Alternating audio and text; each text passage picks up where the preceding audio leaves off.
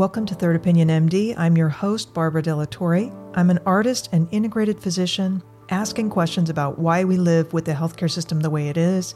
I teach you ways to navigate, and I want to empower you to adopt self care measures to ease your dependence on the system so that we can change it together. I'll be digging deeper into the history of how the heck we inherited the healthcare system we have, and why some medicine is considered traditional and another medicine is considered alternative who gets to make that choice anyway on whether a type of medicine is mainstream or fringe?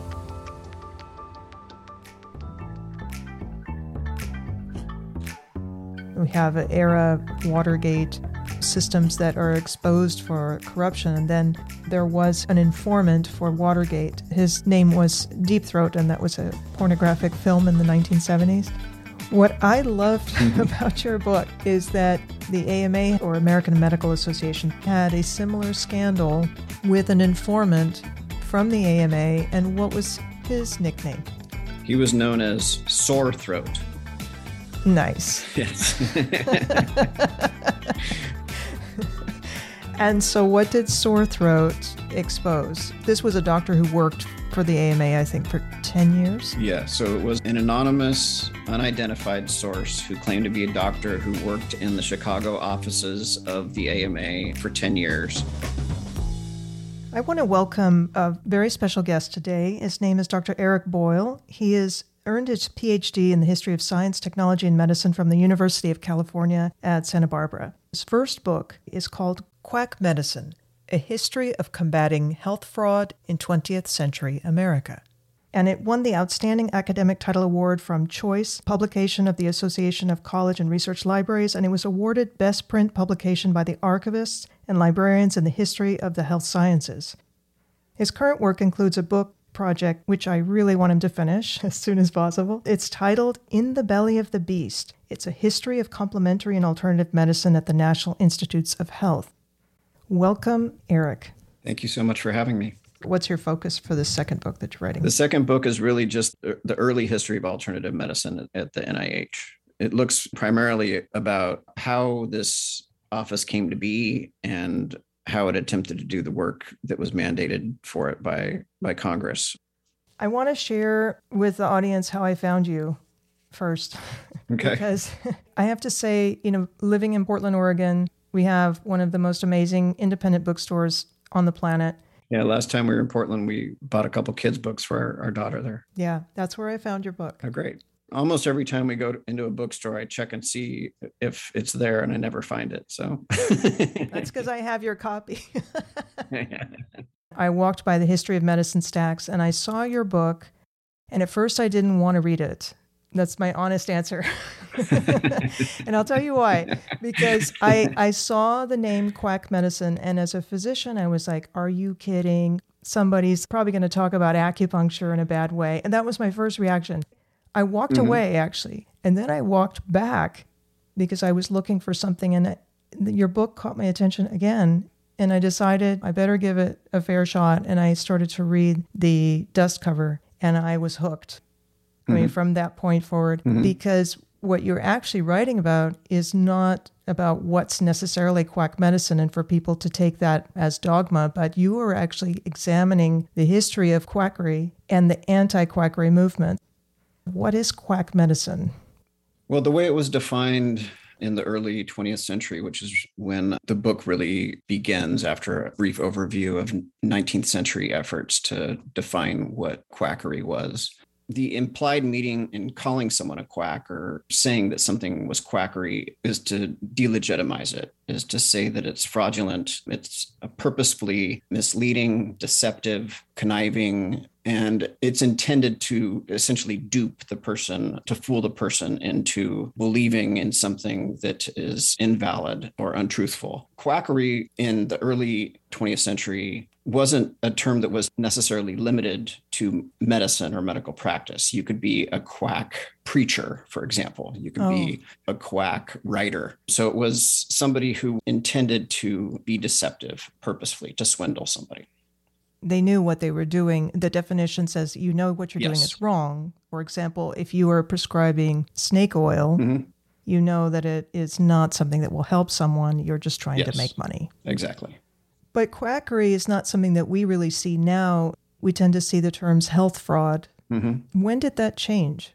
the term health fraud isn't used widely until the late 1980s, I think, is when it, the term was first kicked around. And I think it's partly because over time, quackery kind of lost its cultural resonance, lost its power. When I started this research years ago, I set up a Google alert for quackery. And I was kind of surprised that I didn't get very many hits because the term just wasn't used very often. Most of the hits that I get today don't come from the US, they, they come from India. But quackery, I think, loses its power in the 60s and 70s. But when health fraud is used in the 1980s, it's used, I think, very purposefully and deliberately, a more modern expression of quackery. And I think it's a little more direct as well. When we talk about mm-hmm. quackery today, maybe exchanging those terms sure. occasionally. You mentioned that when they tried to modernize the term to health fraud, that creates confusion because when we think of health fraud, the first thing I think of is Medicare, right, or pill mills, mm-hmm. or things mm-hmm. like that. I, I don't think about this very broad term, not only encompassing what is harmful for the public, but what is deemed not conventional mm-hmm. or not traditional. Yes. How did you even start down this whole road of wanting to explore quack medicine or quackery? Well, when I was back in grad school and was trying to think about what I was going to do for my dissertation topic, I was kicking around a, a, variety of different subjects in the history of medicine field. I went back to my undergraduate thesis, which looked at the broad history of alternative medicine in the 20th century. One of the things that I was most interested in was how and why the relationship between alternative medicine and mainstream conventional orthodox medicine, how that relationship had evolved over time. What was your dissertation on? On how boundaries were defined between orthodox and unorthodox medicines. How it was that different people who were involved in that process tried to distinguish between one and the other, and the techniques that they used, the people who were engaged in that effort. I was focused mainly on the early 20th century, but I was focused on that early period in, in large part because it really became clear early on that that's when these boundaries that lasted for much of the 20th century were initially carved out. These boundaries, and what we're talking about is the difference between two terms, orthodox and unorthodox medicine. Frankly, Eric, there are so many terms to describe both sure. sides that it's almost like rules in football because it's all about name mm-hmm. calling mm-hmm. to gain power and dominance. And so you have the traditional medical doctors or profession. They're called by their opposition allopathic mm-hmm. medicine. That was coined by the homeopathic yes. mm-hmm. physicians in the 19th mm-hmm. century. They were called conventional medicine, biomedicine, regulars. Regulars. Yeah. oh. I'm a regular physician. Well, I guess I'm not a regular physician. Were there any other names? Regular was the the term that was used to identify what in the 19th century was referred to as the, the mainstream quote unquote sect of medicine. And let's look at the other side unconventional, sectarian, which you had referred to the term sect, which has a religious connotation. Mm-hmm. I find that really mm-hmm. interesting. Irregulars. Yeah. And the alternative, which would be a later yeah. term. When was alternative term coined? 60s and 70s. But in the early 20th century, the most widely used term from a critical perspective was to refer to these groups as cults.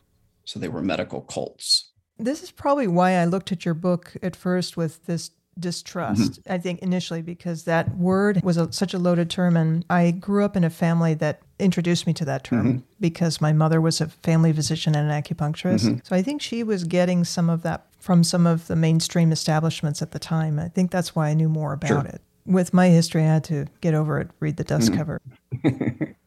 I didn't see a lot in the book, at least I think because Chinese medicine didn't really make big splash at that time in our history of medicine in mm-hmm. the United States. Mm-hmm. Were you coming across anything about Chinese medicine at the time period that you were writing about? No, I really don't think it registers until the 1970s, maybe the 1960s. When you look at the list of what's referred to in the teens and 20s and 30s as sectarian medicine, I don't know if Chinese medicine is listed as a medical sect or not. It wasn't. And, and I wanted to ask you a question about sectarian medicine. The word mm-hmm. sect refers to a separate group from a religious group. So it has a religious sure. connotation. I found that really interesting. And a lot of terminology mm-hmm. that I saw by these Orthodox practitioners was that it was doctrine, that you are going against mm-hmm. doctrine, if therefore you right. are a sect or a cult. Mm-hmm. Mm-hmm. Isn't that interesting? Yeah when they're really trying to tout science as the reason for them being right. And yet this right. seems religious. And that's another thing that comes up. I hear this from colleagues. The provider will actually ask the question, You really believe in acupuncture?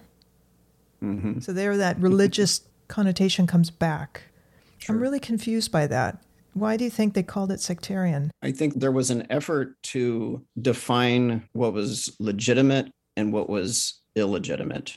And using those terms likely resonated with people in a way that transcended medicine, that uh, didn't sound like something that was created or fabricated by the medical profession, but instead was something that they could really understand. I think it also, in a lot of ways, was borrowing on language that that conveyed to the practitioners of mainstream medicine what was really at stake for them beyond professional competition or professionalization using the term medical cults was inherently a way to delegitimize something on its face there was no room for dialogue or conversation or understanding. It was a way of labeling something like labeling as quackery that delegitimized it before that conversation could even start. Even just in Medscape, it's for doctors, but there's an author writing from Yale saying, Is acupuncture a sham? I mean, this is in 2022. Mm-hmm. It keeps coming back over and over and over again. I don't understand how the boundaries with these medical models, why aren't our future doctors, for example, studying other kinds of medicine? How can we penetrate mm-hmm. those boundaries and blur them a bit so that we can extrapolate the good from all of these models? That was really the intent ultimately of the work that was done and continues to be done at NIH. And you can see that intent just in looking at the change in the language over time. The first office that was created at NIH to study unconventional, non mainstream medical practices was referred to as the Office for the Study of Unconventional Medical Practices. When year was that? that was 1991, I think. Oh my God.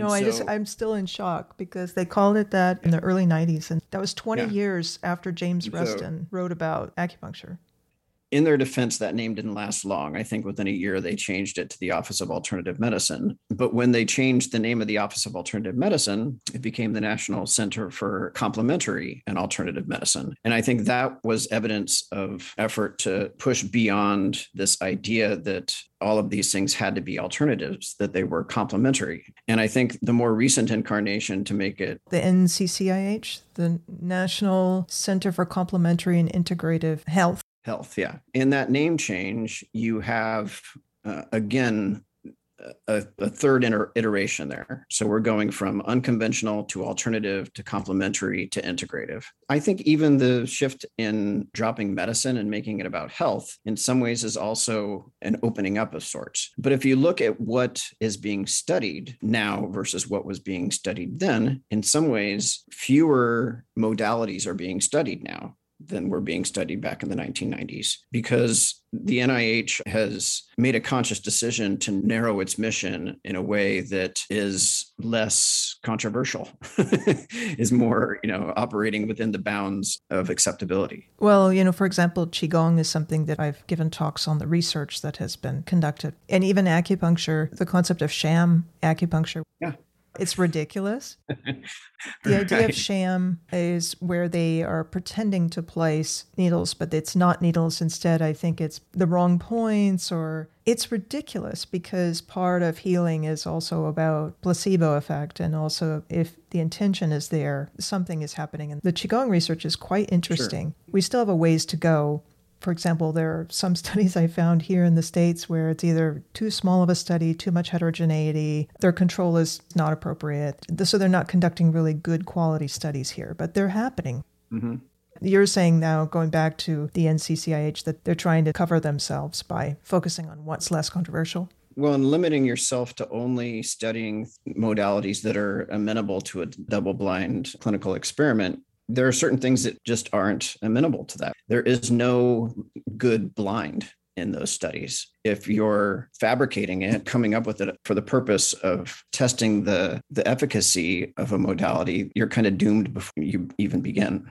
Are we even in the early stages of having conversations about offering more than one way of studying something? With evidence based medicine, we're pretty restricted, and also with the scientific studies in the Western world, we have ways of studying things honing in rather than this broad circular mm-hmm. interdependent understanding of things that's problematic with eastern medical model i agree that's why people scratch their heads and i'll just say this you give me hope with just even discussing the fact that they've changed the name from something quite frightening to something that's much more resonant with what's happening now and what, what's possible what got you so interested in alternative medicine why did you keep going back to that topic that's a good question. I mean, I, the funny thing is, is like I tell people I've always thought of myself as a little bit of a kind of a medical agnostic. I believe in something, but I I don't really believe in anything, and so I, I, think I I'm I've always been fascinated by how it is that there are such diverse approaches to s- such a fundamental thing as health and medicine and how you approach that as eh, on kind of a broad level. But also I'm always fascinated by the way that people's worldviews kind of unavoidably, in ways that people don't really understand, end up shaping their approach to medicine and how they think about medicine. On a personal level, one of the things that was really at the root of my interest in this subject as a whole is my mother had cancer uh, when I was a, a child. She, I think she was first diagnosed when I was six or seven had breast cancer and had a mastectomy and was in remission for a while. And then the cancer came back and metastasized, and she ended up passing away when I was 11. And so I have a lot of memories of what it was like to go through that for her and for me as a child. I have these crazy memories, like this memory of us going down to Mexico with my aunt because they were going to try to get her some drugs that she couldn't get in the US. And that was the only way she could get them. That must have been really hard. Cancer is one of the big illnesses that really brings up a lot of, I would say, desperation in a lot of people because of what we have that's offered in mainstream. I remember very vividly the the suffering she went through and how awful that experience was with her for her. When I started learning about the fact that there were all these different approaches to diseases like cancer that weren't so biomedically inclined, I was really interested in that. But I was also interested in how it was possible that there could have been all of these different ideas and approaches to health and medicine and yet a lot of those options just aren't available to people especially through the mainstream medical system that most people are a part of. When i was first interested in all in this subject it was almost impossible to see anybody outside of a, uh, an md or a do if you wanted medical treatment probably the exception was if you went to see a chiropractor. That experience is at the root of my fascination with the subject as a whole. Where did you grow up in California. California was actually a place where you would have more access than some states. Sure. At that time, and even then was limited. When was your mom sick? Do you remember the years? In the late 70s and early 80s. So even at that time, there were only three things they mm-hmm. could do. Well, 4 mm-hmm. One was either radiation, surgery, medication, or mm, nothing. Right.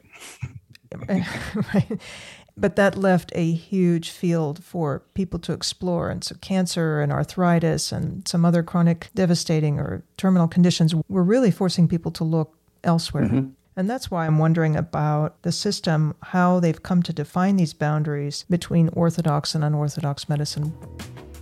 Hi, everyone. I want to just take a moment to ask you a favor. This show is what you would call an indie podcast. That means there's no sponsorship, there's no corporate brand behind me. I'm doing all the work. I am editing, I'm producing, I'm creating. Why am I doing this? Because I really care about you getting the right information and to learn how to be a discerning patient. And I need your help. I'm asking for your time to leave a rating, leave a review, Follow me on Instagram at Third and tell as many people as you can about this show. The survival of this show depends on you. Thanks so much. Why do you think it's been so difficult to create a system where it can be and and both rather than either or? You know, I think it's in large part because there is this very long history of contentious relationships between different medical groups. In my research, back to the early 19th century, has always been around to some extent. And that's partly because beliefs that define medical systems are inherently tied to deeper or broader ideological positions or ideologies. In the early part of the 19th century, the group of people who would think of themselves as medical professionals had used a variety of tools to sort of carve out the medical profession in opposition to what medical offerings were out there that weren't part of that group. And they used medical licensing as a big part of it and educational requirements and, things like that. But in the 1820s, there was this huge backlash against those restrictions. The medical field really opened up in a way that it hadn't been open previously for a number of decades. And the result was that a number of new medical groups came to the fore and they defined themselves in opposition to the existing medical profession. They were very critical of medical doctors and the way that they approached their medical practice. That relationship was inherently contentious from the beginning. What was it that they were fighting against? What was the doctrine in the 1820s and 30s that caused such a movement to, to take shape? Well, the main prevailing approach to medicine at the time was referred to as the heroic approach. Heroic medicine was medicine that was designed to elicit some a strong measurable physiological response and that physiological response was evidence of the effectiveness of that therapy. If you were a medical doctor, in order to treat somebody, you had to elicit a response in your treatment that was designed to counter the symptoms that the patient was experiencing. That was the whole idea, for example, behind bloodletting, which had been around for centuries. When you open up someone's vein and blood starts pumping out or leaking out, there's a physiological response. And that was evidence that it was having an effect on the disease or the condition that the person was experiencing. There were a whole wide range of very dramatic treatments at the time. Bloodletting was just one of them there were various pills or substances or concoctions that were designed to make you vomit profusely or sweat profusely or evacuate your body of whatever it was that was causing your illness in other ways that I will get into. Every humor known to man. Right? Yes, exactly. And, and so that w- that response was seen as inherently problematic by these new groups. And so they developed new approaches that had much milder therapies and really kind of reconceived what illness was in some ways. And so as a result, these new groups who were referred to predominantly as medical sects at the time defined themselves in opposition to the mainstream regulars. The regulars also were then extremely antagonistic of what they saw as inherently their opposition. So, who were the new kids on the block in the 19th century, in the early 19th century? In the early 19th century, you have Thomsonianism, eclectics, osteopaths. Homeopaths come around a, a, little bit later. They're part of that same continuum, new medical sects in the 1800s. What's Thomsonianism? Thomsonianism was essentially what we would think of as herbalism today, using natural substances, predominantly herbs, to treat people. And again, in a way that was designed to respond to the symptoms that they were experiencing. When did we see this shift of it's okay to take care of yourself to you don't know how to take care of yourself? It seems like that's been more and more established as a boundary in the 20th century. Was that so in the 19th century? There has never been a time in which there was any sort of unanimous position from the mainstream medical profession that self care was a bad thing or it was something that should be avoided at all costs, or that you could only be treated for a medical condition by a doctor. It's never been that rigid. But I think there have been trends over time that reflected in many ways the place of the, the profession more broadly. So, in times in which the profession as a whole felt more threatened, I think oftentimes the response was to promote increased reliance on the doctor as the authority in part because that included an implicit message that you should not necessarily just not be treating yourself or diagnosing yourself or making those decisions as an individual, but also you shouldn't be seeking them from other people or other places outside the profession. That brings us to the formation of a medical association called the AMA. Mm-hmm. The American Medical Association. That was established in, was it 1847? Yeah, it's the late 1840s, yes that was around the time that other sectarian yes. medical groups emerged. Was that to protect their authority and their prominence?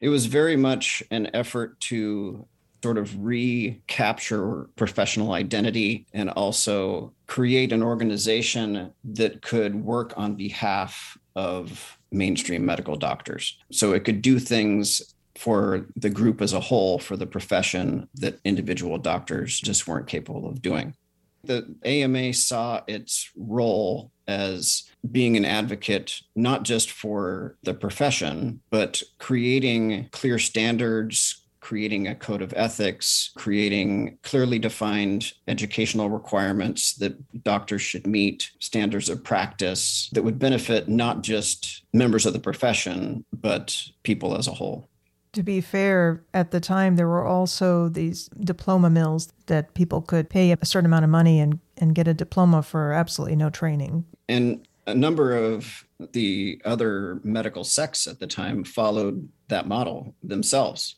Homeopaths, eclectics, osteopaths, much later all followed that same model that was established by the American medical profession. And they created their own organizations, their own publications, their own standards, their own code of ethics, for example. It was followed by others too.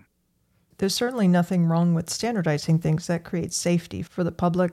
At the same time, it can also cast a wide net on what's acceptable mm-hmm. and what's not acceptable. What would you say was AMA's or American Medical Association's role in controlling healthcare fraud or quackery? Well, really, they begin that effort in the early 1900s, kind of coming on the heels of what was a broader effort advertised under the banner of uh, what they called therapeutic reform at the time. One of the ways in which the medical profession had kind of failed to deliver the most really was in the development of new, innovative, effective medical therapies. While at the time there had been some pretty major advances in the medical sciences in the late 1800s and early 1900s in particular, not a lot had been done uh, in terms of delivering new medical therapies. But at the same time, a lot of other medical therapies that kind of existed and were developed outside of the mainstream medical profession were proliferating. And so there was an effort to try to figure out how to set standards for medical treatments. One of the offshoot efforts related to that was creating an organization that would tell people through a variety of different channels, educational channels, using a, a variety of different techniques, which medicines were effective and which weren't there were mm-hmm. a lot of medicines out there. And before, I think it was before the Pure Food and Drugs Act of 1906, a lot of these medicines could be acquired by the public without a prescription. Yes. And then there was another act in 1938 that made it more difficult. Yeah, the Federal Food, Drug, and Cosmetic Act in 1938 kind of went a little bit further than what the Pure Food and Drug Act of 1906 did. How did those acts change the way medicines were vetted? Well, the idea behind the Pure Food and Drugs Act of 1906 was to make drugs that were advertised directly to consumers safer. It was designed to protect consumers from deceptive practices and secrecy used in that advertising by prohibiting false and misleading labeling and packaging The act included two main provisions. The first was that the presence or the amount of 11 drugs that were determined by the medical professionals at the time to be habit forming drugs had to be listed on the label of the bottle or the package. And then, secondly, most importantly, the Pure Food and Drugs Act made it illegal to include a false or misleading statement anywhere on the labeling or the packaging for a drug. As you can imagine, there were limits to the effectiveness of that approach. It was limited in reach. The interpretation of, you know, what was deceptive and what was misleading was also up for interpretation. It was very difficult to enforce while it did result in the successful prosecution of a lot of drug manufacturers or drug purveyors that violated the law, it did very little to address the issue of whether drugs were safe and whether they did what they claimed to do. So it wasn't until the Food, Drug, and Cosmetic Act of 1938 that drug labels had to list all of their active ingredients, that they had to provide directions of use, for example. And they also had to include warnings against dangerous uses. But it's not until the 1960s that the safety and effectiveness of a drug had to be demonstrated before it was sold to the public. Until that time, there was no way to know whether a drug was safe or effective because there wasn't an official approval mechanism. In 1906, they passed this act, and it's not until 1938 that it, mm-hmm. it gets teeth for enforcing or regulating in that time, you mentioned there were some habit forming drugs in 1906. What were some examples? Just because I don't know if people realize how far back some of these drugs go. Was it heroin, cocaine? Yeah, what we would think of now predominantly as as controlled substances. now it would be illegal, right? Yeah. But yeah. at that time they were in products. They were even yes. in commercial products even before then. So that was that was a landmark act for yes. that to occur. Sometimes these acts pass more easily when there's some kind of great tragedy that's brought to the surface. There were many children that died from the use, I think it was the elixir sulfanilamide, mm-hmm. that it was actually lethal. They were being dispensed by physicians. They were also, I think, accessible to the public without a prescription. According to Dr. Boyle's research, the Massengill Company of Bristol, Tennessee, they started selling this drug in the summer of 1937. That was the sulfanilamide. That's an antibiotic that at the time was used to treat strep throat, for example, or other types of infections. It was only available in tablet or powder form, and doctors and patients were expressing an interest to have something that was easier to tolerate so the company decided that it needed to repackage this in liquid form in order to corner the market. You need something that's called a solvent or a diluent. That's what makes it possible to help it dissolve into a liquid without it settling down at the bottom of the bottle. This company, their chief chemist, used a solvent called diethylene glycol. That's one of the main ingredients in antifreeze. It's sweet tasting and it's extremely toxic. This is why over 100 people died when it was first packaged and distributed to the public and to doctors. There was no law that was requiring a listing of the solvent on the label. Over 100 people dying from just drinking even a teaspoon of this solvent because one milliliter per kilogram weight of a person could kill them. Mostly children died in this case. And that's what helped pass the law in 1938 in this combating quackery, what I found interesting is that as the AMA and all these other agencies are trying to fight against it, meanwhile, the drug industries are growing. Yeah. And who's doing the testing of the drugs at this point? The FDA is testing drugs, and there's a process that drugs have to go through before they come to the market. But it's not until 1962 that you have to demonstrate both the safety and effectiveness of a drug through studies that are done that you submit as part of the approval process with drugs that are sold directly to the public.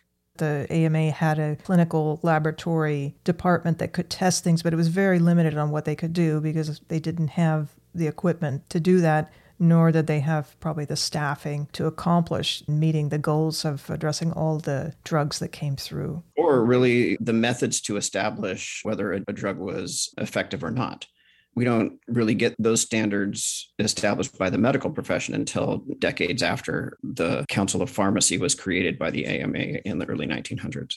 For drugs that doctors dispensed that you had to have a prescription for prior to that, most of those drugs were sort of grandfathered in by long term use. And so they didn't undergo an approval process. In many cases, they were just standardized treatments that all doctors use and had used for decades. And the doctors, they go through training. And I'm talking about the mainstream doctors, they go through training, but we have a lot of drugs sure. right now.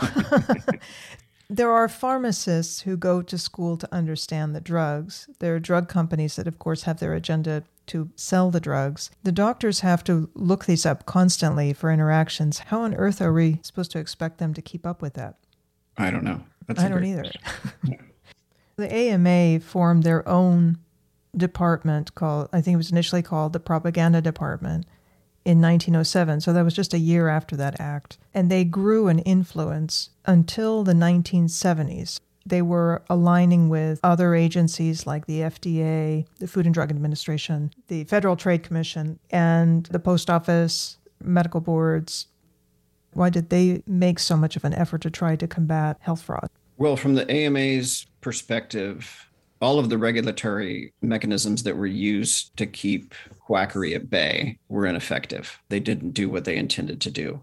And that's largely because they were limited in scope or they were limited in their effectiveness in terms of enforcement. What they saw as their duty was to be more specific in their advocacy or in their work to educate the public. They saw their role as establishing a, a clearinghouse of information on not just quack therapies, but quack practitioners and quack institutions this benefited the profession in a number of different ways as well. It eliminated some of the competition in the medical marketplace because it exposed the dangers of so called medicine peddlers and other advocates of what the AMA referred to as either quackery or pseudo medicine. But it also inherently, from the perspective of the AMA, legitimized them as a professional organization.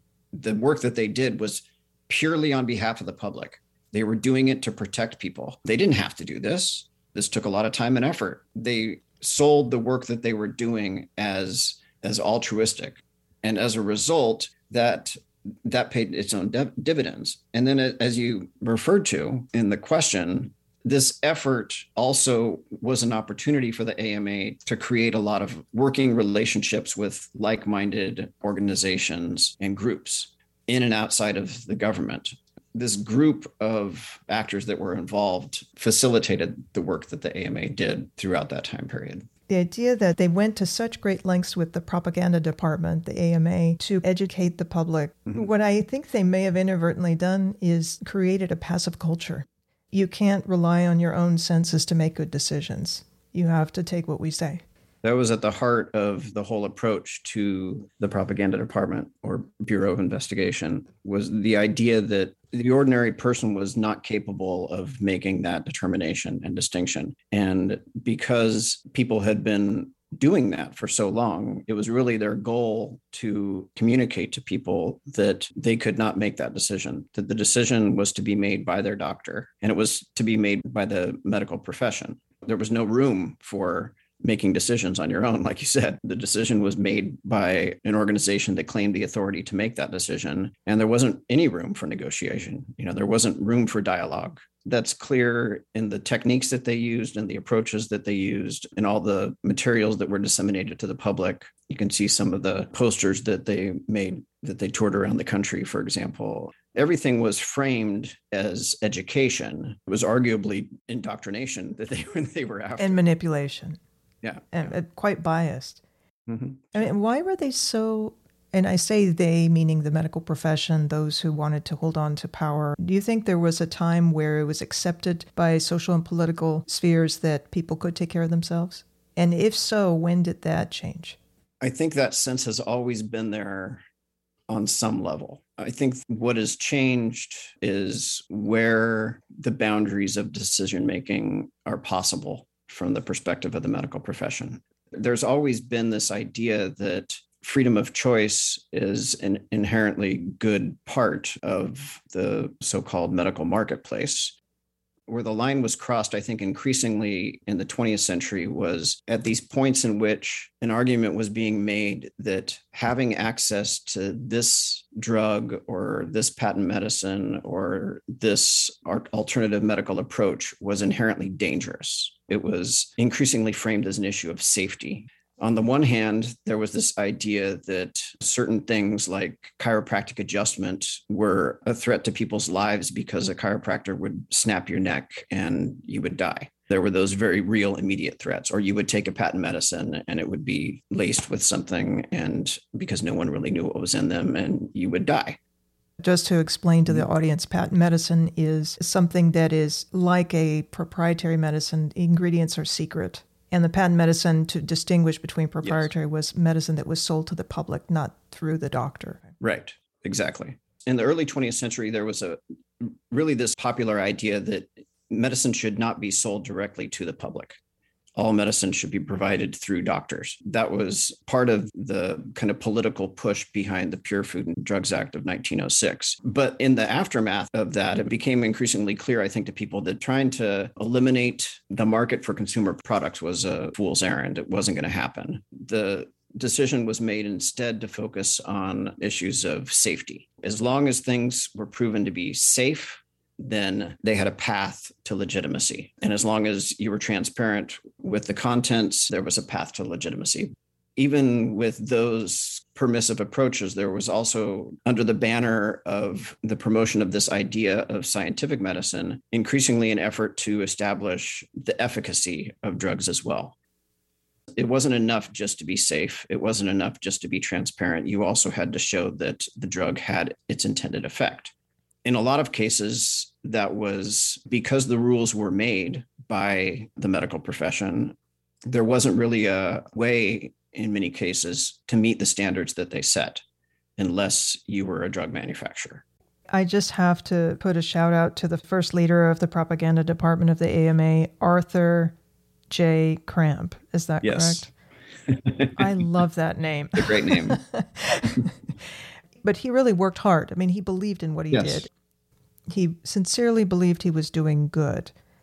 And so, one of the things that was interesting is that he was answering somebody to say, Why would we not consider naturopathic medicine, for example?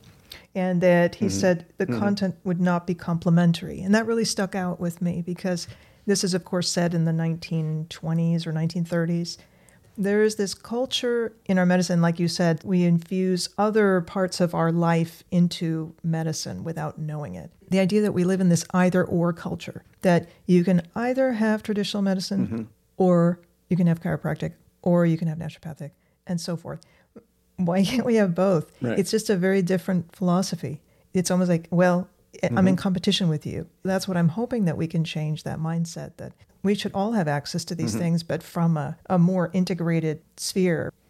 There were some vicious attacks against chiropractic and naturopathic schools and osteopathic, interestingly enough. I wasn't aware of that. If you fast forward decades later, by the time we're in the early 1970s, then we start to see some pushback and a backlash against institutions in general. We have Vietnam, Watergate, systems that are exposed for corruption. And then there was an informant for Watergate. His name was Deep Throat, and that was after a pornographic film in the 1970s. Mm-hmm. What I loved about your book is that the AMA had a similar scandal with an informant from the AMA, and what was his nickname? He was known as Sore Throat. Um, nice. And so, what did Sore Throat expose? This was a doctor who worked for the AMA, I think, for 10 years. Yeah. So, it was an anonymous, unidentified source who claimed to be a doctor who worked in the Chicago offices of the AMA for 10 years and initially began to release a number of documents to the media. And these documents collectively exposed a, a, lot of the dirty laundry of the AMA at the time and were designed to show that the AMA was was hoodwinking people. Eric Boyle, in his book, writes about an informant who claimed to be a doctor who disclosed or leaked all this information to expose the antitrust behavior of the American Medical Association. But it gets even more interesting because there are articles now that are pointing to possibly that informant being more than one informant. In AMA's quest to squash quacks over the 20th century, one of the groups that they targeted in the early 40s, 50s, 60s was Scientology. That's right. I'm not just saying the word pornography in this episode, we're talking about Scientology as well. And there are allegations that Sore Throat was actually a Scientologist or a group of Scientologists who may have infiltrated the AMA in order to undermine AMA's efforts to discredit Scientologists. And I wonder do you think it was one doctor who worked there for 10 years who leaked all the documents? Or do you think it was much more organized? That's all I'm going to say about it. What this does is this leaves now more mystery and more discussion in the future. But wow. I had no idea. And when I approached Eric with this after our interview, he also is very intrigued by this. I wonder if it's going to show up in another book. One of the documents, for example, revealed how the AMA, which had asserted very vocally its independence from the pharmaceutical industry, in fact, had representatives of drug companies in its private policymaking discussions. They were working very closely with pharmaceutical companies, um, despite asserting their independence. In a series of articles that came out that cited sore throat as the source, a lot of this work that the AMA was doing that was part of this propaganda for reform dating back to the early 1900s was also exposed. And in particular, that included a number of documents that outlined how the AMA had conducted a decades long campaign against the chiropractic profession in particular the documents that came out showed that the AMA really was trying to eliminate the chiropractic profession using a variety of different techniques that constituted harassment. They tried to delicense chiropractors, they tried to organize boycotts of chiropractic services. This all culminated in the 1980s with what was referred to at the time by chiropractors as the case of the century Again, all originated out of these documents that came from Sore Throat. In 1987, after a protracted court battle, the AMA was essentially found guilty of a conspiracy against chiropractors. District Court found them to be in violation of federal antitrust laws, a huge source of uh, embarrassment, wow. as you can imagine. That is an, an enormous source of embarrassment that would explain why the AMA suddenly lost its influence. That wasn't the only scandal that the, that the AMA faced. oh, please tell me more. Well. what else happened? just in the and this is all you know again early 1970s there was a lawsuit filed by both the US postal service and the internal revenue service for underpaying its bills the Federal Trade Commission filed its own complaint against the AMA, alleging that it had restrained competition among medical doctors by preventing members of the AMA to advertise the types of services that they provided to the public. There were a whole series of scandals and problems that they faced at the time.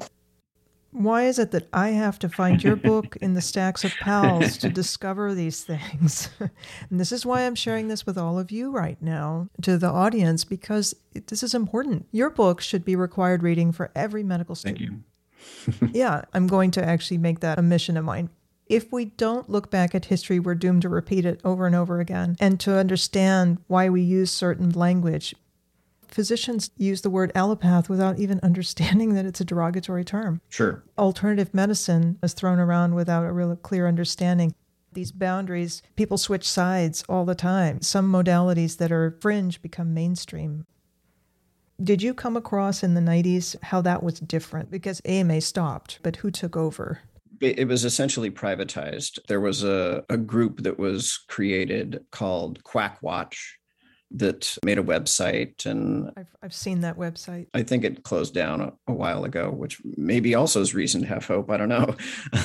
but, so but yeah, essentially the work that was being done by the AMA was continued by private doctors who took up the mantle and made it, you know, a cause of their own. In many ways, it represented a sort of modernization of approaches that had been used before, but essentially the same basic techniques and it was rooted in the same ideas.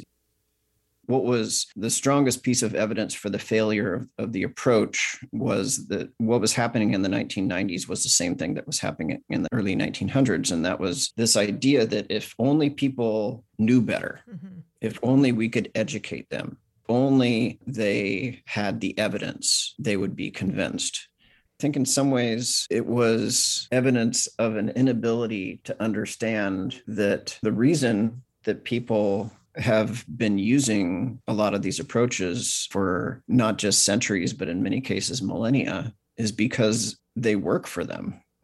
you know? Exactly.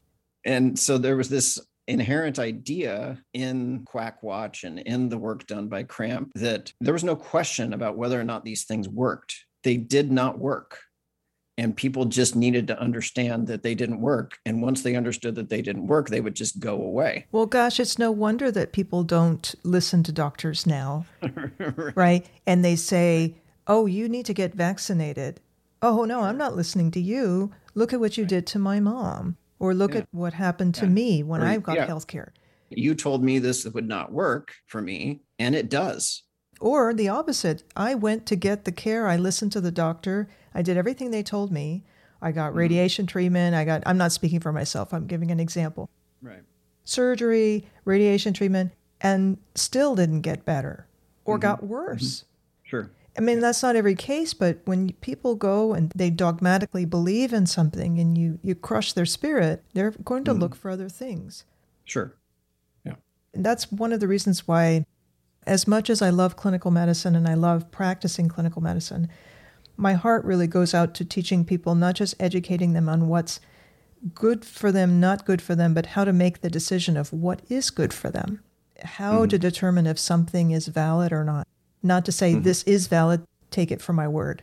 There are people that are very motivated and they will look for things even if the doctor says not to that was the big shock to, to everybody in the early 1990s when the first nationwide studies of the use of what was I think predominantly called alternative medicine at the time came out. And it showed that people were spending as much out of pocket for alternative medicine as they were paying for out of pocket for hospitalizations.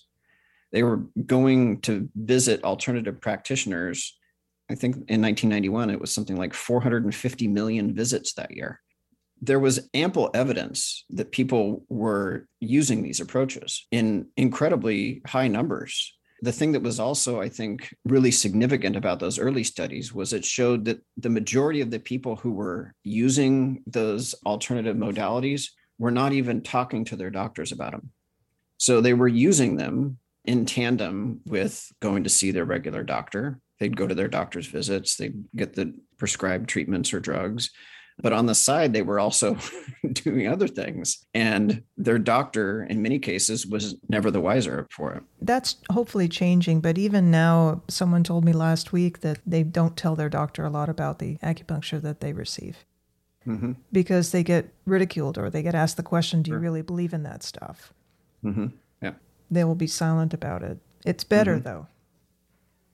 Eric, thank you so much for being on the show. I want to encourage people to read your book, and if not, to read more about this history. It's so fascinating. There's more room for conversation on what's happening today and explaining why we have the system we have now in order to make changes in the future.